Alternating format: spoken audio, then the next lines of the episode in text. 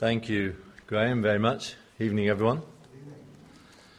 My antennae are pretty finely tuned to catch nuance.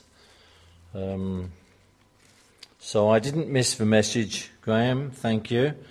When I was welcomed, Graham said, uh, we, we welcome Bob to speak to us tonight. I don't think we're going to be here too long. message received and understood. I know, that's grand. And thank you, everyone, for your, your fellowship. I was just uh, reflecting that actually the last time, I mean, I've been here uh, from time to time, but the last time Rita was actually here with you was the weekend when we shared a day together at the Berry Head, is that right? Berry Head Hotel, so you can work out when that was. So thank you for making us both so welcome.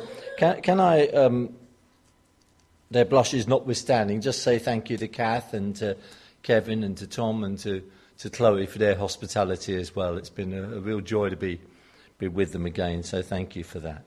Now, complete this well known phrase or saying. A parable is an earthly story with a heavenly meaning. Good. Let's close in prayer. Let's just.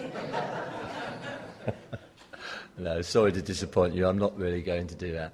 Um, yes, that is, of course, the classic definition of a parable an earthly story with a heavenly meaning, and it's, I'm not finding fault with it.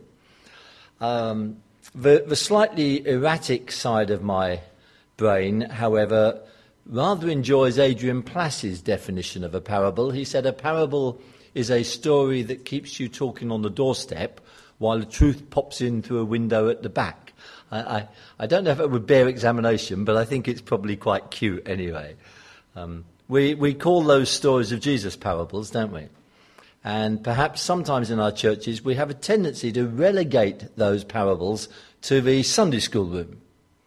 And if we invite someone to come and give us some Bible teaching or ministry, as we used to call it, we perhaps expect them to dig in to the profundities of Paul's epistle to the Romans. But the parables were, of course, the Bible teaching of Jesus.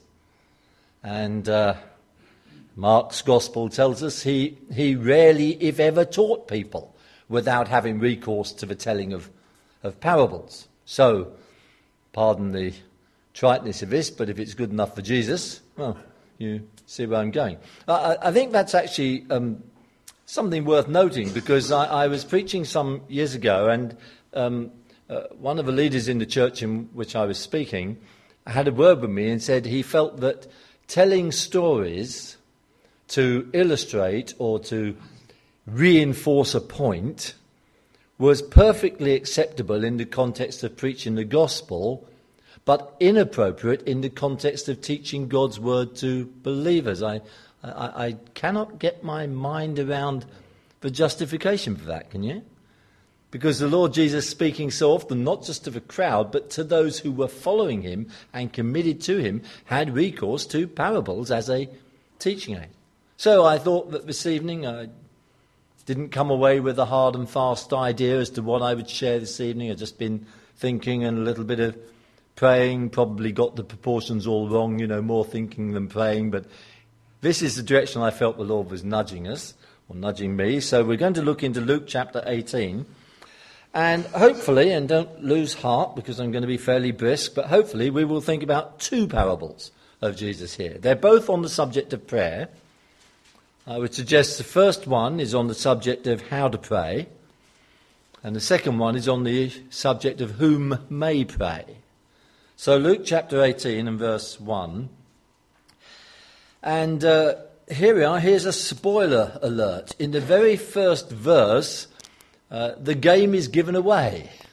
You see, sometimes Jesus would tell a parable, and people would then go away scratching their heads and wondering exactly what it was he was getting at. And sometimes, of course, the disciples themselves were quite puzzled as to what the Lord was trying to say to them. But not so in this case, because we're told right at the beginning, Jesus told his disciples a parable, and the point of a parable was this that they should always pray and not give up. So, you know, this is a nothing up my sleeves sort of parable, isn't it? Uh, and it's going to do exactly what it says on the tin, if you'll pardon the expression. This is the parable in chapter 18, verse 2. he said, in order to teach them that they should always pray and not give up, he said, In a certain town there was a judge who neither feared God nor cared what people thought, cared for men. And there was a widow in that town who kept coming to him with the plea, Grant me justice against my adversary. For some time he refused. But finally he said to himself, even though I don't fear God or care what people think, yet because this widow keeps bothering me, I will see that she gets justice so that she won't eventually come and attack me. And the Lord said, this is the application of the, the illustration. This is if it's a sermon illustration almost that Jesus is using here. And here is the application. The Lord said, Listen to what the unjust judge says. Think about the judge. Now, he says, think about God. Will not God bring about justice for his chosen ones who cry out to him day and night? Will he keep putting them off?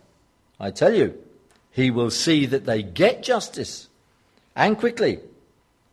However, notwithstanding that, when the Son of Man comes, will he find faith on the earth? Will he find people still believing, still hanging in there prayerfully, praying persistently? I, I, I, admire persistence, possibly because it seems to have been left out of my genetic makeup to a large degree. Um, some of you know Ashley Richards from Efford Christian Fellowship. I know he comes and speaks here from time to time, and you know Ash. Um, Back uh, around about last November, I was chatting with Ash, and uh, we talk several times each week. And uh, I was telling him that a few months earlier I had joined a gym. And I had been going regularly to the gymnasium and the pool, and I was doing exercises, and I had lost over a stone in weight. And he sent me a text. He said, Wow, I'm impressed. I sent one back. I said, Well, don't be. If I'm still doing it at Christmas, then you can be impressed. and here we are now, we're in sort of, you know, uh, whatever month we're in, March, and, and I'm still kind of hanging in there. But persistence doesn't come naturally to me. I, decided I would celebrate my 50th birthday um, a couple of years back there. Um, by cycling from Land's End to my home in Warwick, 303 miles in four days. I thought for a midlife cyclist that wasn't too, too bad. And I had a little mantra which I repeated to myself as, as my legs pumped away and I stayed in the saddle. It was this never give up, never get off, never give up, never get off. Well, it's all well and good saying that. But those North Cornish coastal roads are very hilly indeed. And sometimes I had to let pride take a holiday and I would have to get off. But you see, persistence, driving on. Jesus says, Look, there are many things when it comes to following him about which we need to be resolute. And none more so than this. Always pray. Don't give up. Well, that's the point of the parable. The parable itself is very straightforward, really. Um, it's a little scenario, a little playlet, and there are only two characters. So let's think about them one by one. First of all, you have the judge. Well, this judge, as we have this word picture from Jesus, was clearly totally unfitted to be in that position, wasn't he? He couldn't care less about people, their concerns. He wasn't worried in the slightest about justice, and he didn't care what God thought of him either. No compassion, no concern, no fear for God. Fear, fear, of God in that context means he, he didn't worry about what God thought about him. He had no sense of, of, uh, of what God might do to him as a consequence of his behaviour. Uh, Benjamin Jowett, many years ago, was the master of Balliol College, Oxford, and he was entertaining some guests at a dinner party. He was renowned for his great wisdom, his great scholarship, and his wit. And one of his dinner party guests apparently said, Dr. Jowett, um, I'm sure we would be most entertained to hear from you what your opinion of God is. And his answer was to look at her and say, Madam, it has been my lifelong concern to know what God's opinion of me is. Well, this judge had nothing of that, you see. So there's the judge, totally inappropriate for the position in which, which he is. And the second person in the playlet is, of course, the widow, um, who really is, well, doubly, possibly even triply unfortunate. First of all, she has been widowed. Uh, secondly, she is being mistreated in some way. Some predatory man, some uh, dishonest landlord. We, we don't know. It's just a story. I don't think Jesus was relating a history here. But so she is widowed and alone. Uh, she is being subjected to some injustice. And her third misfortune is that the only person she can have recourse to for fair treatment in law is quite possibly the least appropriate judge in the whole land. You see, that's her position. But she has one thing going for her persistence. She just doesn't quit. This is a woman who doesn't know when to stop. So she badgers the man. And eventually, motivated entirely uh, out of his own self interest, he yields and grants her the justice that he should have meted out to her right from the very beginning. Now, some of the parables of Jesus, as I'm sure you realize, they are they're what I would call God is like that parables. Do you get what I mean? So, for example, the classics would be the, the story of the, the good shepherd who leaves the 90 and 9 and goes looking for the one that is lost. The point of a parable is clearly what is God like? God is like a shepherd who cares for even the least and the lowest of his sheep and will not give up until he finds them. What is God like? He is like the woman who loses a coin and searches diligently till she finds it. What is God like? He is like the prodigal's father who never stops looking and never stops longing, never stops waiting for the son to come home. See, they, they are God is like that parables, and there are many of them in the Bible. This parable works in a different way. This is a parable that actually is based on this is not what God is like. We're, not invited to look at the judge and note the similarities between the judge and God. We're invited to look at the judge and consider the ways in which he and God are dissimilar. Let me just quickly mention them for you. Uh, the judge didn't care about right and wrong, but Jesus said, God is concerned about justice. The judge didn't care about people, but God cares about his people. He calls them his chosen ones. The judge acted out of self interest and took his time about it. God acts out of our best interests and, according to Jesus, generally speaking, acts quickly. Well, I, have turned that over in my mind because I, I can think of things right now that I've been praying about for a long time, and I'm still waiting to see some action, as it were, from God in that regard. We tend to remember, however, those things, don't we? We remember the occasions when our prayers seem to take a long time before they're answered. We probably don't remember so well the many, many times that God has answered prayers for us all day, all through the day. Yeah, I mean, little prayer Graham prayed today. Lord, basically saying, take Bob and Rita safely back to Warwick. See, that, that's a prayer, isn't it? Will I remember when I get home to return thanks to God for answering that prayer? Well, maybe I will now, but do, do you understand what I'm saying? Generally speaking, I suspect God answers most of our prayers very quickly because that's what He is like. So, do, do you see? This is a parable which teaches us what God is like by telling us of someone who is unlike God. Well, um, we need because there are times when our prayers are not answered quickly, or so it seems to us. We need to persevere in prayer. Keep on praying. And then you've got this enigmatic little comment or question at the end of the passage. However, even though God is a God who cares about justice, even though God is a God who loves his people, even though God acts out of their best interest, will I find people praying when I come back? Well, don't give up on prayer. That's the clear message of this parable. Now, the second parable picks up in verse 9. This is probably slightly better known, I suspect, and certainly more frequently preached on. Luke 18:9 To some who were confident of their own righteousness and looked down on everyone else, Jesus told this parable. It's, it's, it, it would be unattractive enough if they were merely confident of their own righteousness. But it's doubly unattractive that being confident of their own right standing with God, they look down their noses at other people, isn't it? These are the people to whom Jesus is telling this parable.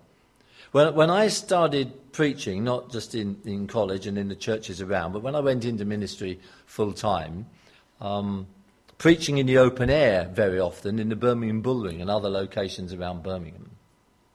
And I, I noticed that uh, my boss in those days at the City Mission could gather a crowd to listen to him preach. And as he preached, the crowd would grow. And then he would hand over to me to preach, and the crowd would begin to, to dissipate. It was all very embarrassing. And I said to him, said, what, what is the secret? He said, fill your mind with stories. Because people love to be told stories. And there's a lot of wisdom in that. And Jesus clearly had a mind full of stories. He was never at a loss for one. But I don't believe they just tumbled out of him any time someone jostled him in the crowd, as it were. There was always a reason why Jesus used a particular parable at a particular time for a particular person or group of people. And here's the reason why we get the parable of the Pharisee and the tax collector. It was told to people who were confident in their own goodness, their own righteousness, and contemptuous of everybody else. To people like that, Jesus told this parable, verse 10 Two men went up to the temple to pray one a Pharisee and the other a tax collector. So you've got the sort of moral top of the tree, the Pharisee, and then you've got the pond life, the tax collector. The Pharisee stood by himself and prayed, God, I thank you that I'm not like other people. Well, that's a great prayer, isn't it? Robbers, evildoers, adulterers. I'm not even like this tax collector. I fast twice a week and I give a tenth of all I, I get. Now, if we, if we had to sum up this man's prayer, I, I would sum up in this way. His prayer, in essence, was, Lord, I'm so good. You, you've got to love me because. And then he trot out his, his list of merits, you see.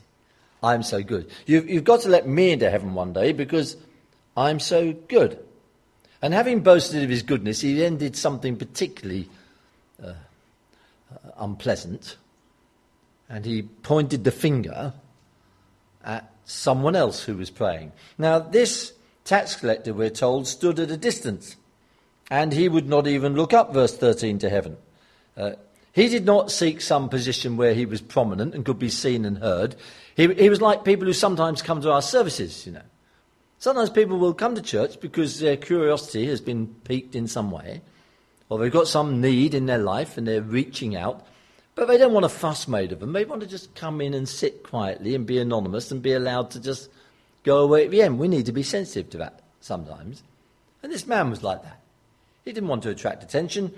He beat on his breast, and this was his prayer God, have mercy on me, a sinner. So if the first man's prayer was, Lord, I'm so good, this man's prayer is, Lord, I'm so bad. I don't suppose you could ever forgive me, could you? No, of course not. I'm so bad. I don't suppose there'll ever be a place in heaven. No, forget it. I'm so bad. Now, this comes to us with all the freshness of yesterday's newspaper, if we're honest, doesn't it? Because I suspect most of us, if not all of us here, know how this parable ends. But of course, for the people listening to Jesus, this was a revolutionary thing. I tell you, verse 14, this man rather than the other went home justified before God. Why? Well, because all those who exalt themselves will be humbled. God resists the proud, but he gives grace to the humble. And those who humble themselves will be exalted. So, the man who was honest with God about his sin is a man who was heard by God and whose sin was forgiven. That's where all spiritual progress begins, isn't it? With absolute honesty before God. No pretense, no cover up, no boasting, just, oh God, forgive me. I am a sinner. People who are like that are the people who can pray. How should we pray? Persistently. Pray and do not give up. Let's bring this to God, shall we? Let's just earth it in prayer. Pray with me. Father, thank you for your word. Thank you for these wonderful words from your Son. Beautiful words we used to sing, wonderful words, words of truth and beauty. And we thank you, Lord, for these words of life. And we pray, Lord, you will help us to persist. Help us to not give in and not get off. Knowing that you are God who does want to bring justice to your children and quickly.